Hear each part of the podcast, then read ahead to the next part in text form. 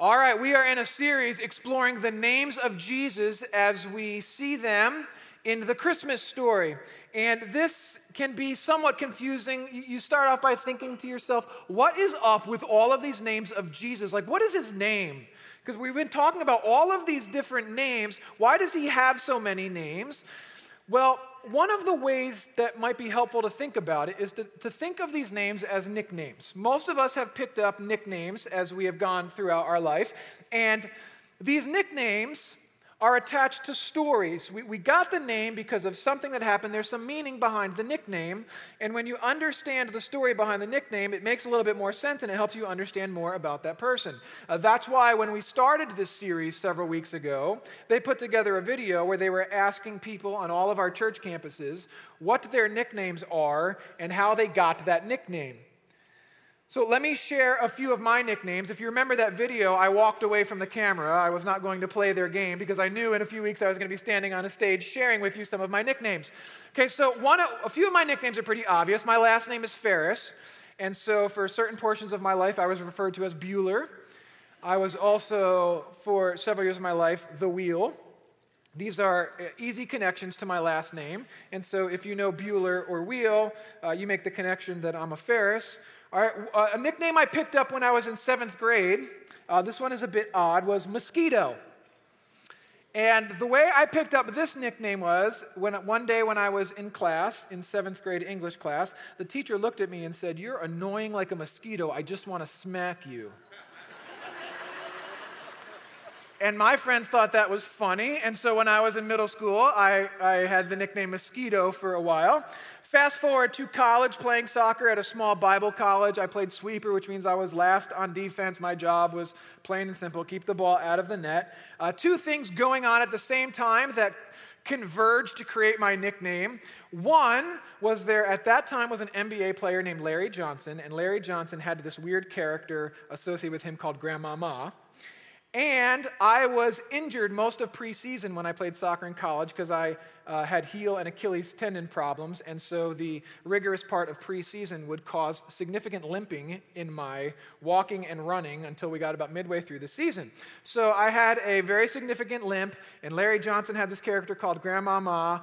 And when I was playing defense in practice, defense versus offense, we would clear the ball out and I would scream, not in my house, like Larry Johnson would scream out in his Grandmama character. And so the, the, the nickname Grandmama stuck with me while I played soccer in college. That's how I was, all my teammates called me Grandmama. Now, when you know the story behind those nicknames, the nicknames make a little bit more sense. And every time someone called me that nickname, they wouldn't retell the story of how I got that nickname, they would just assume that you knew the story and you understood all of the meaning behind that story. And so when the, when the name was used, you would pull the meaning from the story. The exact same thing is happening in the Gospels as we're introduced to Jesus. All of these different names are ascribed to Jesus, and all of these different names are attached to stories and meaning in the Old Testament scriptures. And when you understand how those names are attached to those stories, it helps you understand more about who this Jesus is. Does this make sense? That is why we've been doing this entire teaching series, exploring the names of Jesus, so we can understand more about who this Jesus is and how we should respond to him. So today we're going to focus in on the name Lord. What does it mean when we say, He is Lord. To do this, we're going to look at the birth announcements in the Gospel of Luke. If you consider on a very basic level the Gospels to be introductions for us to Jesus, then the birth announcements are the introduction to the introduction. So you would assume that what you're going to find in the introduction of the introduction of Jesus would be some very foundational information about who Jesus is. So here we go. We're going to start with the birth announcement to Mary from an angel. Luke chapter 1, verses 31 through 35. You will be with child and give birth to a son, and you are to give him the name Jesus. He will be great and will be called and will be called the Son of the Most High. The Lord God will give him the throne of his father David, and he will reign over the house of Jacob forever. His kingdom will never end. Mary asks a very intelligent question How will this be, since I am a virgin? And the angel answered, The Holy Spirit will come upon you and the power of the Most High will overshadow you. And so the Holy One to be born will be called the Son of God. All right, let's take a look at this birth announcement to Mary. You have your notes out. There are going to be some blanks there for you to fill in. Uh, let me do a little bit of audience participation here. This is not a trick question. Okay? Everybody on all four campuses, you call out the answer. The name of the central figure in the Christmas narratives is Jesus. Jesus. Right. Mary was told, You are to give him the name Jesus. This is his name. And as we explored in a previous session in this series, his name has meaning too. That is, Jesus means he saves. So somehow this figure is a rescuer. He's a saver. He's a savior, as we say in church talk. All right, that is, Jesus is his name. But then there's all of these other names out there that he will be called. So his name is Jesus, but he'll be called this, and he'll be called that, and he'll be called that, and he'll be called that. All of these different names. And when we understand the meaning behind the names from the Old Testament, it helps us understand Jesus better. So this birth announcement goes on, and it says, He will be great, and he will be called Son of the Most High. He will be called Son of the Most High. And you might be thinking to yourself, well, this is easy. This is family talk. This is, um, this is God as his father, and Jesus is the Son. This is family stuff. And what I want to say is that's not really what this is talking about. It is true that Jesus is the Son and God is the Father, but this isn't family talk right here. Most High is a superlative, right? There, there's nothing higher than most high. You have low, medium, high, higher, higher, higher, higher, higher, higher.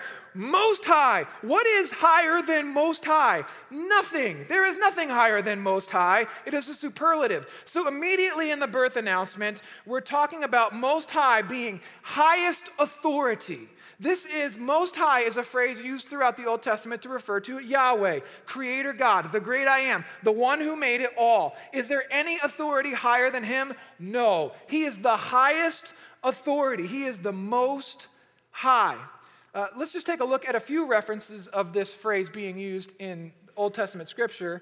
The context for this isn't as important as much as I just want to demonstrate for you that Most High is used to refer to Yahweh. The oracle of the one who hears the words of God, who has knowledge from the Most High, who sees a vision from the Almighty, who falls prostrate and whose eyes are opened. Here's another, another use of it in Genesis chapter 14. And he blessed Abram, saying, Blessed be Abraham by God Most High creator of heaven and earth, and blessed be God Most High, who delivered your enemies into your hand. Then Abram gave him a tenth of everything. God Most High. When we, when in the birth announcement to Mary, when we see that he will be called Son of the Most High, this isn't family talk, this is authority talk. Most High. But it says he's the Son of the Most High. So is this family talk here? That, that word son is obviously family talk, right? Well, kind of. We'll go, well, I'll refer to Psalm 2 in just a second, but when we're talking about ultimate authority, uh, there, there's something very interesting that transpires in my house. There are two questions that come up over and over and over in my house for my kids. It drives me nuts. I have to answer these two questions multiple times a day from all of my kids. Question number one Can I have a snack?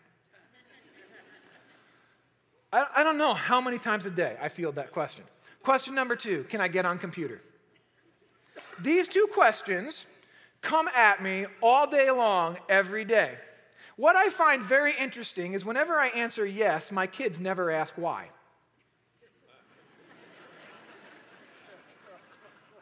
But when the word no comes out of my mouth, it's a whole other conversation, especially from my daughter, Courtney who is 11 years old and has a very strong personality. Dad, can I get on computer? No. Why? Here is my answer to Courtney Courtney, I don't have to explain myself to you. You say, wow. You know why I don't have to explain myself to Courtney? Because she's 11.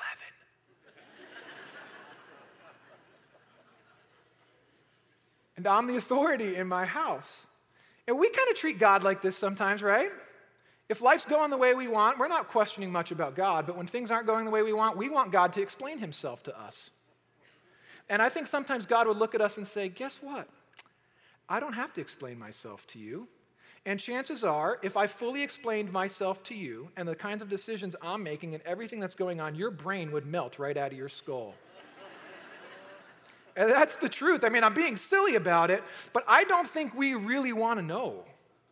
Just like there are a lot of things that my wife and I decide for the sake of my children that I do not reveal to my kids because it would not be good for them to know what's really going on behind the scenes, what I'm trying to protect them from, or what's really happening, right? We don't do that to our kids, nor does God do that to us. He's a good God, and He does not have to explain Himself to us. He is the highest authority. And Son of the Most High is a reference to Psalm chapter 2. We don't have time to go there, but you can write it down in your notes and look at it on your own time. It is an entire psalm that talks about the Most High, the highest authority, the Creator God, placing His th- Son on the throne to rule. So, immediately in the birth announcement to Mary, what we have is authority talk, ruler talk, king talk in the birth announcement to Mary. Now, there's, there's two other clues here that kind of paint this picture a little bit better for us. One is when it says that he will, he will give him the throne of his father David. Uh, this is a reference to 2 Samuel 7, where God makes a promise to King David. He says to David, in a nutshell, David, one of your offspring is going to be the greatest ruler this world has ever known. He will be a perfect king, anointed to rule. This is a promise God made to David. And so when it says in the, it, give him the throne of his father David, this is more king talk. And then the, the last clue here in the birth announcement is his kingdom will never end. His kingdom will never end. Where have I heard that phrase before? Daniel chapter 7. Let me, let me help you understand a little bit what's going on in Daniel chapter 7. It's a confusing book of the Bible because there's lots of visions in it. Uh, a vision goes, the vision goes something like this There are four beasts that represent kingdoms or rulers in human history. And rulers come and go, kingdoms come and go, empires come and go. And at a certain point in human history, there is this figure called the Son of Man who enters the presence of the Ancient of Days, who is Creator God, the Most High. And the Ancient of Days says to the Son of Man, Now you're going to rule. You're going to kick out all of those other beasts, all of those other authorities, all of those other rulers, and you are going to sit on the throne. And your throne is not going to be limited in territory or scope or by time. In other words, your throne will rule everything, all of creation, for all of eternity. This is the vision of Daniel chapter 7. So in the birth announcement to Mary, we have not oh, there's a cute little baby. Jesus coming. Everybody feel good about that? This is an announcement about a king with ultimate authority who will sit on a throne and he will rule all of creation and all of humanity forever and ever. This is king talk. Now, let's move on just a little bit more. It says, down a few verses, in verse 35, Mary is asking this question well, all right, this all sounds odd, right? And I'm a virgin, so how in the world am I going to have a baby? Which is even more odd. And the answer is the Holy Spirit will come upon you, and the power of the Most High will overshadow you, so the Holy One to be born will be called the Son of God. Oh, there's our family talk, right? The Son of God. That's got to be like Father, Son, Holy Spirit. This is Trinity talk, right? No, this is not Trinity talk. They didn't have Trinity talk back then. They didn't have this concept of Trinity. They weren't looking for the Father's Son in a, in a family sense. Son of God is just another reference to rulers. Pharaohs in Egypt were called sons of God. Caesar was considered a son of God. Even deified rulers, people with lots of authority, people like Plato or Pythagoras, were often referred to as a son of God. Once again, this is ruler talk. This is authority talk, kingship talk, ruler talk. Now, lest you be sitting there thinking to yourself, he better say at some point that Jesus is God's son or I'm going to hurt him. It's in here, but it's not where you think it is. It's actually in the word so. Mary asks the question, How is this going to happen? And the answer is, The Holy Spirit will come upon you, and the power of the Most High will overshadow you. Okay, so the answer is, it's not going to be a human mother and a human father. It's going to be a human mother, and the power of the Most High, the one with ultimate authority, in conjunction with the work of the Holy Spirit, will make this baby happen. So it's human mother divine father. Weird. And we all kind of, and then the word so there, which is the word therefore, right? When Pastor Jim always tells us, whenever you see the word therefore, you ask, what is it there for? So this is going to happen in this weird way. Therefore, this child will be considered holy, different, set apart. Yeah, that's different. And we kind of, we're sitting in church right now, and, and everybody's kind of quiet. This kind of hits us, and it glosses over us like human and divine at the same time. And we don't really flinch at that a whole lot. It's very peculiar. It's very odd, weird, hard to digest, but at some point in our lives, our pastor, a pastor told us, yeah, Jesus is fully human and fully divine. And we, okay. You know, that's really weird, right? Like, there's not a whole lot of people bumping around on the planet that are fully human and fully divine at the same time. This is an odd thing. Now, we have a joke in my house. Uh, you might have noticed over the last few months, if you know my son, he's been hobbling around in a walking boot because he had corrective foot surgery. And my joke with my son uh, is that he is part man, part platypus, that God gave him platypus feet. I, you know, oh, you're such a horrible father. you say worse things to your kids. All right, so. Is a joke. He plays soccer, which is the worst possible sport when you have bad feet. So I always tell him he should be a swimmer because God gave him flippers. All right, so if I stood on this stage and genuinely asserted to you that my son is legitimately half man, half platypus, you'd be like, dude, you're crazy. Right? But when we talk about Jesus being fully man and fully divine at the same time, why does that just kind of brush off of us as if this is normal? It's not normal. So, what we have in the birth announcement to Mary is there is this king coming. This is authority talk, ruler talk, kingship talk. And somehow this king is a saver, a rescuer, and on top of that, he is both human and divine. This is quite the birth announcement. Now let's move on to the birth announcement to the shepherds. Luke chapter 2, verses 8 to 12. There were shepherds living out in the fields nearby, keeping watch over their flocks at night. An angel of the Lord appeared to them, and the glory of the Lord shone around them, and they were terrified. No fooling. The angel said to them, Don't be afraid. I bring you good news of great joy that will be for all the people. Today, in the town of David, a Savior has been born to you. He is Christ the Lord. This will be a sign to you. You will find a baby wrapped in clothes and lying in a manger. He is Christ the Lord. He is Christ the Lord. Christ, another uh, just another word for the title Messiah, anointed ruler or anointed king this ruler that the world has been waiting for to come to rule in perfection. And a lot of times we, we think about like the phrase Lord Jesus Christ, like when my mom was mad at me and she would use all my names in the same phrase, and she would say Eric Jason Ferris. Lord Jesus Christ is not just the more formal way to refer to Jesus. It's not first name, middle name, last name. When you say Lord Jesus Christ, we've got the Jesus part down, that's his name.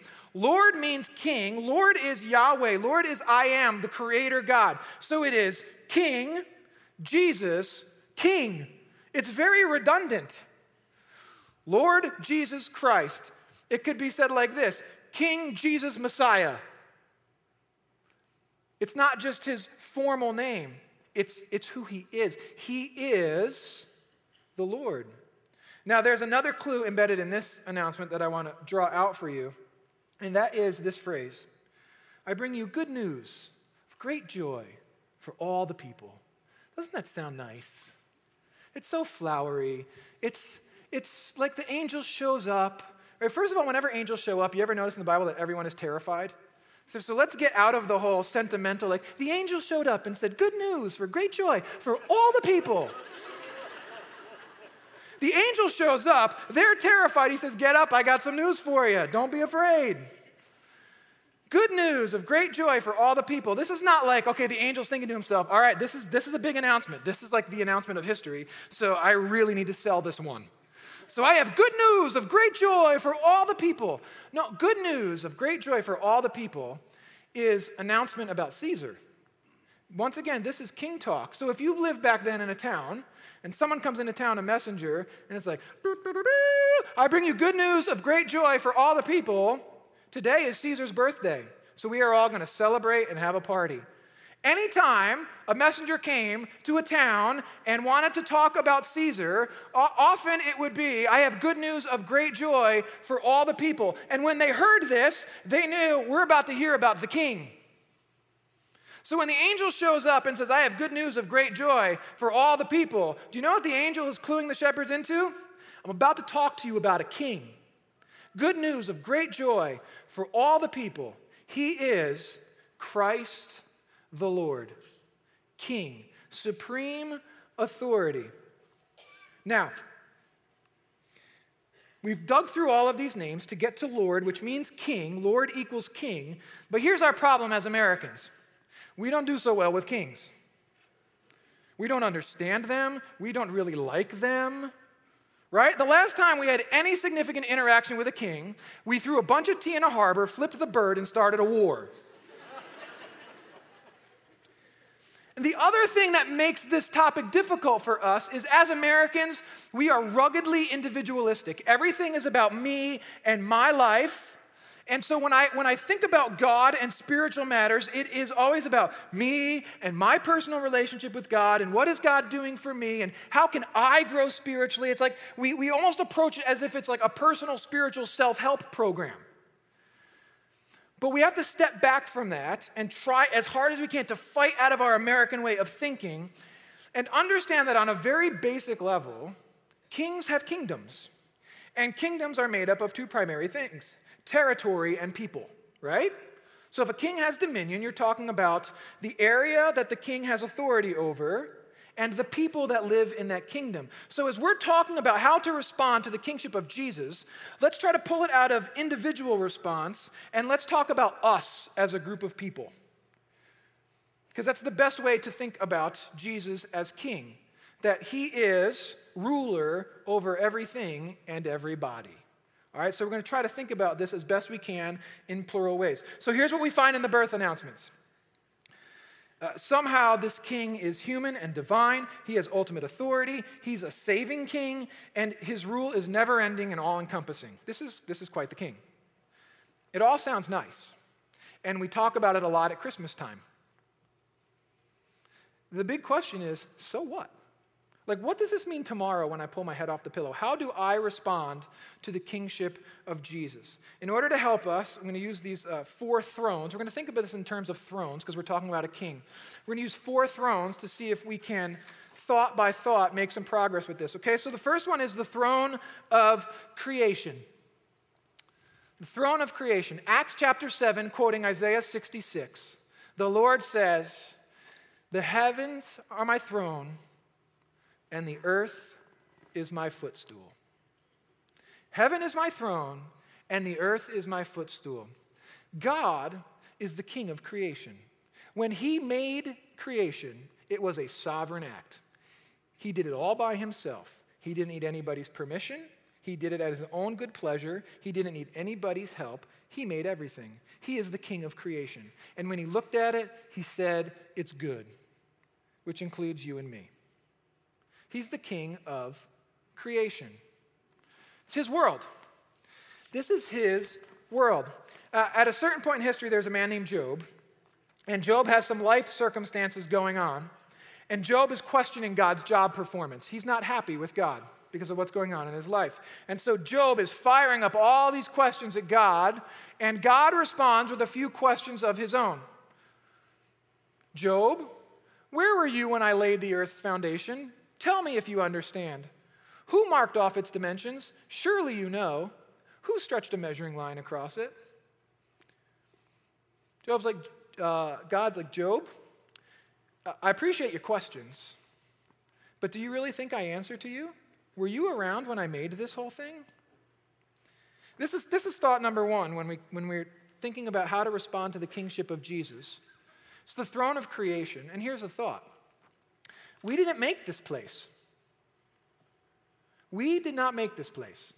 Now, you might choke on the fact that I believe the scripture's revelation that God did create it. You might want to explain it in some other way.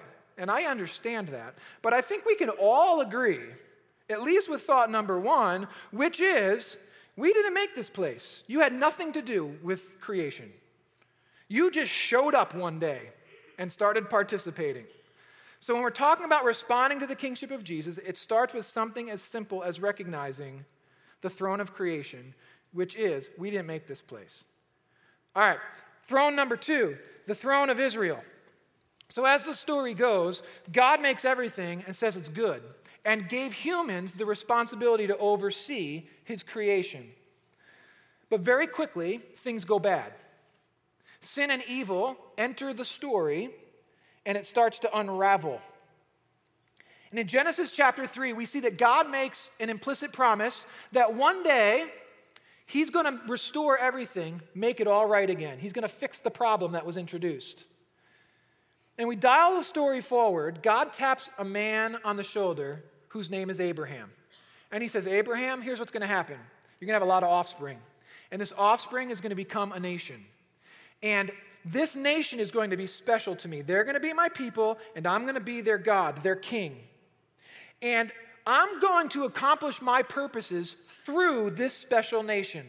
I need to fix everything, and the way I'm going to work it out through history is I'm going to work it out through this special group of people. They're going to be my people, and I'm going to be their king. But we stumble upon another problem.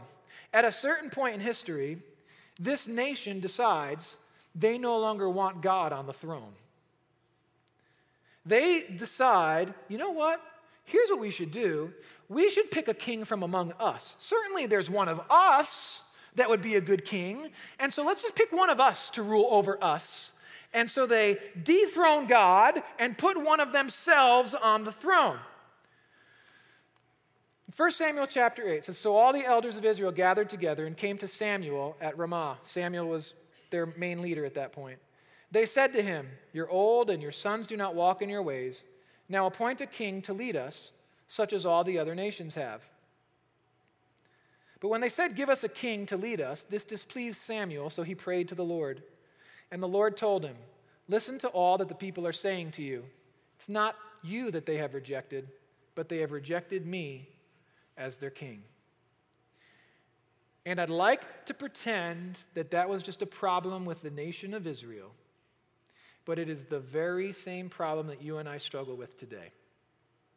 We have a tendency to want to dethrone God and put ourselves on the throne. And just as we saw with the nation of Israel, it does not go well for them. Things unravel quickly. It's bad. And they suffer for hundreds of years from bad kingship. They suffer the consequences of dethroning God as their king. And we suffer the same fate when we do that. When we decide that we are a better king for our own lives than God, we suffer significant consequences. If the first thought is we didn't make this place, then the second thought would be we're not good kings. We are not good kings. We can question God's job performance all day long if we want, but the reality is, you and I are not very good kings.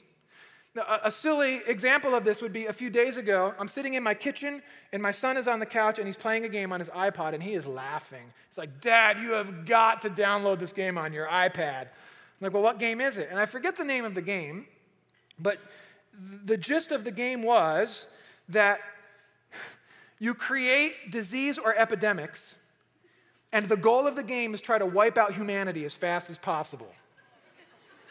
And he's like, oh, and you can get power ups and earn points so you can make your disease work faster and take out different areas of the world quicker than others. And I'm like, that is so warped on so many levels.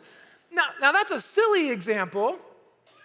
If we dial it into our individual lives, we can barely rule our own lives right? We can barely get ourselves to do the good things we know we ought to do and to avoid the bad things we know we shouldn't do. It takes the best we've got and then some, and we still fail at that daily. So we can't even legitimately rule our own lives, and somehow we want to pretend as if we're better off if God is off the throne and we're on it. That's insane. Everything about our track record says the exact opposite. We are not good kings. You look at this world that we live in, and it is severely broken, isn't it? Severely broken. And sometimes it is, it is almost unbearable to live in this world. There is so much pain and consequence from our sin and our choices and the presence of evil. And you look around and you say, murder's on the rise, and violence is on the rise, and lust, and lying, and stealing, and adultery, and divorce, and all of these things are swarming all around us. And some of us look at all of that and we want to shake our fist at God and say, God, if you are good and you are powerful, then why don't you do something about this? And I want to respond to that in two ways. Number one, He has.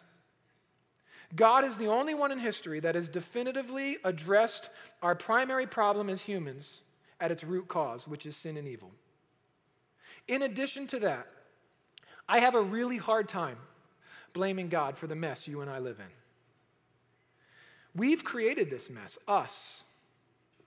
He put us on His planet and gave us responsibility, and we have, to a large measure, neglected that responsibility. We've dethroned Him and done things our own way and created this mess. And on top of that, we don't do anything to rectify it in any meaningful measure. Now, that's not to say we don't feed hungry kids or try to do things to alleviate pain and alleviate suffering. But if we look at the mess and the brokenness of the world we live in, we have to look at it and at least be willing to admit this is us. This is us. This is a result of our exercise of free will that God has given us. This is us. We're not good kings. We need a good king. We need the kind of king that is introduced to us in the Gospels. We need a good king. We didn't make this place. We're not good kings. And then the next throne is the throne of the cross. Uh, this is a very ironic throne, this throne. As, as we see the trials of Jesus and the crucifixion of Jesus as it is portrayed in the Gospel of Luke, it is narrowly focused on whether or not Jesus is really a king. They ask him questions like this Are you really the Messiah? Or tell us, are you the Son of God? Or they, or they, they mock him and say, Oh, you're a saving king, huh? You've come to save the people and rule over the people? If you're such a rescuer, why don't you rescue yourself first? And then they put an ironic throne on his, or an ironic crown on his head. And they put an ironic robe on his back. And they hoist him up on an ironic throne. And they even go so far as to affix a title to the crossbar of the cross King of the Jews. And at that moment in human history, when it looks like everything is so very out of control, I would contend that God was never in more control than at that moment. Because at that moment, Jesus took the throne back. What happened on that cross was that Jesus disarmed and dethroned sin and evil, and he took the throne. Colossians explains it like this When you were dead in your sins and in the uncircumcision of your sinful nature, God made you alive with Christ. He forgave us all our sins, having canceled the written code with its regulations that was against us and stood opposed to us. He took it away, nailing it to the cross, and having disarmed the powers and authorities, he made a public spectacle of them, triumphing over them by the cross. That cross is a throne. Jesus disarmed sin and evil and the powers and principalities that have ruled on this earth for long enough, and he has brought his kingdom. He has brought his reign. His kingdom and his reign exist now. A lot of times we'll, we will get all worked up and excited about talking about Jesus' second coming because it, we, we recognize from Scripture that when He comes a second time, sin and evil will no longer be present. We won't even have to deal with it or think about it anymore. And that's a very exciting thought. So we'll applaud it and we'll cheer it. Yes, Jesus is King, but we cheer Jesus as King as if it's only a future reality. But Jesus as King is a reality today. And we submit to the King. When there's a king, he sits on a throne, and all of the people are subject to the king.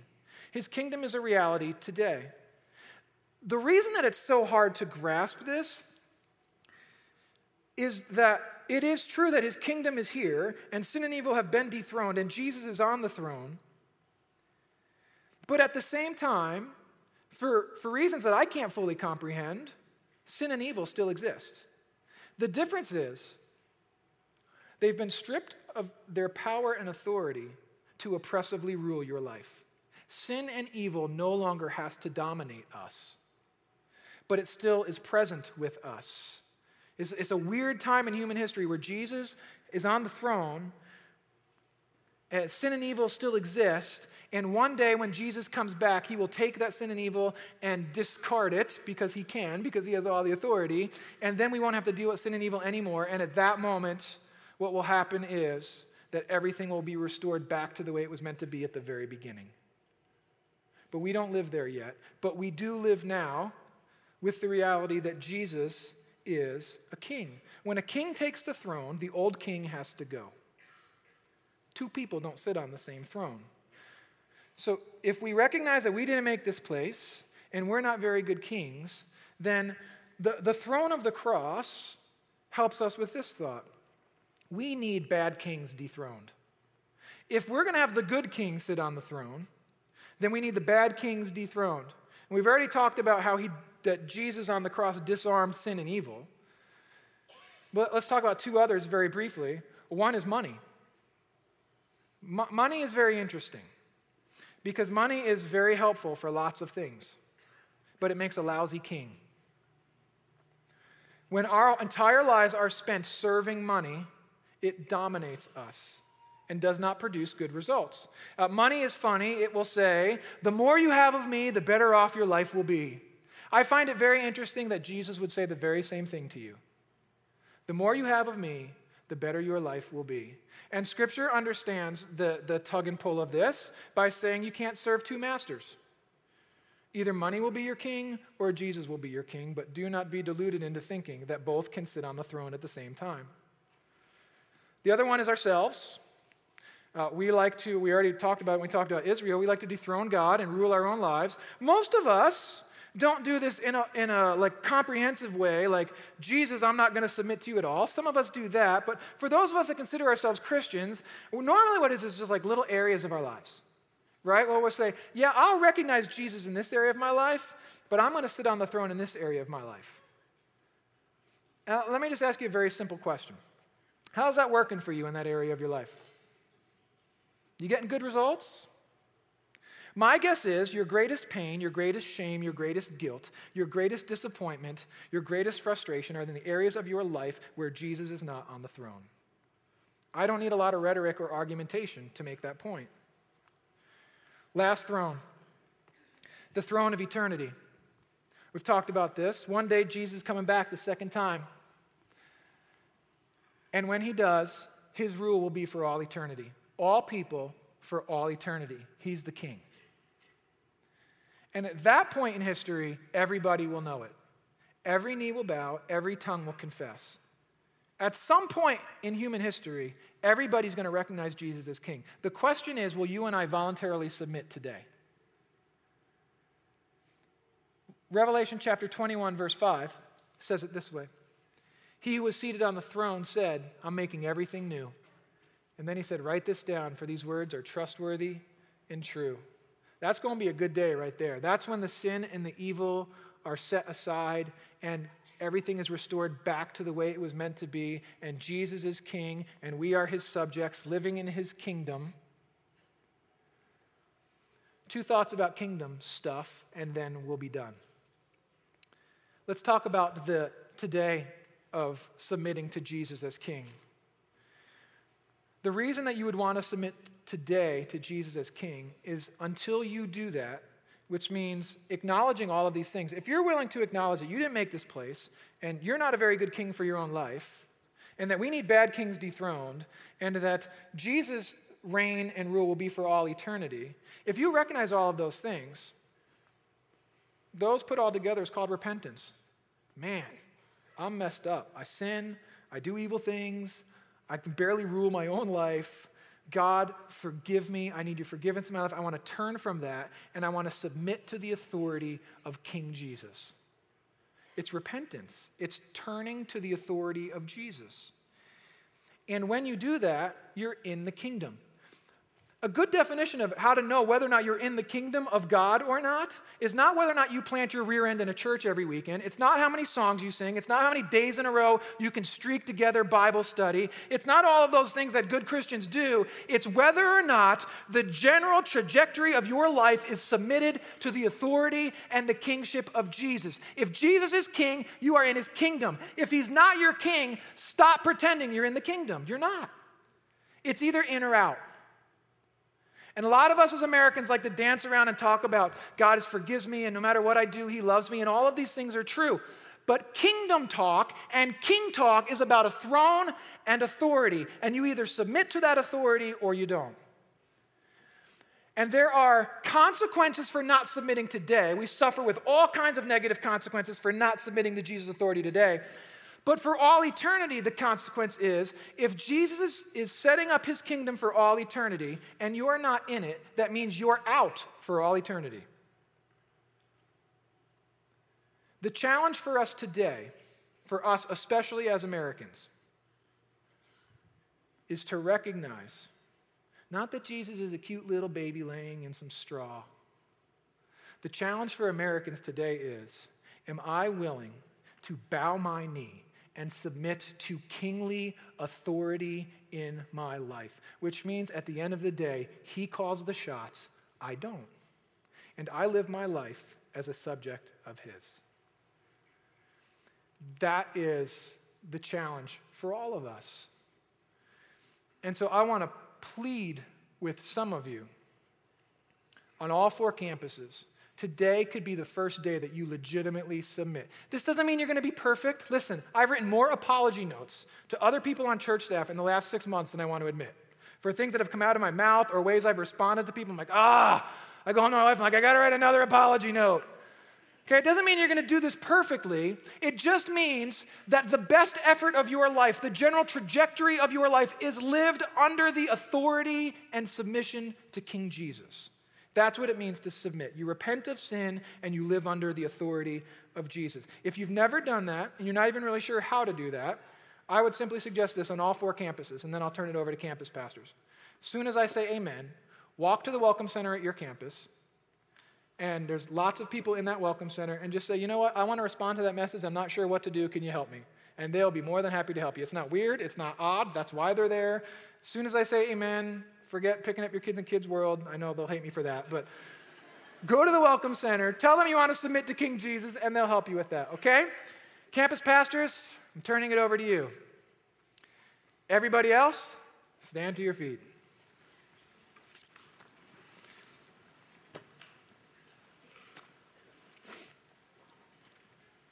Uh, a few, what are they? Housekeeping items, church, family, life type things before we pray to close. Uh, number one, as always, the prayer team will be available on both sides of the auditorium, on the other side of those railings. If you have any prayer need at all, take a walk over there, share your prayer request. They would love to pray for you. That's why they're there. Uh, second thing is this it's already been announced several times, but I want to add my voice into the mix. Next weekend, there are five weekend worship services. There's normally three. Next weekend, there's five. All of them are the Christmas Eve candlelight services. There is not Christmas Eve services and then a normal worship service. I don't even know what that means. There are five, five Christmas Eve candlelight services next weekend. There are none at 9 a.m. or 11 a.m. It's in your weekly welcome. I know you've heard it multiple times. Sorry if I'm belaboring the point. Five Christmas Eve services next weekend. None of them are 9 11 because, quite honestly, candlelight services are weird at 9 in the morning. All right? So we're taking care of that announcement. Let's pray, and I'll get you on your way. Uh, King Jesus, uh, we will be quick to admit that uh, we struggle with authority. Um, on one hand, we recognize the benefits of having a good king on the throne and the blessings that come to our life and lives and the protection of that. Uh, on another hand, uh, God, we, we struggle with submitting to authority and um, wanting to do things our own way. And uh, wherever we are in that mix, God, at the same time, we want to uh, ask for your forgiveness and also have the resolve as we go throughout our week to submit to your authority as King. Help us to do that. by the power of your Spirit. In Jesus' name I pray. Amen.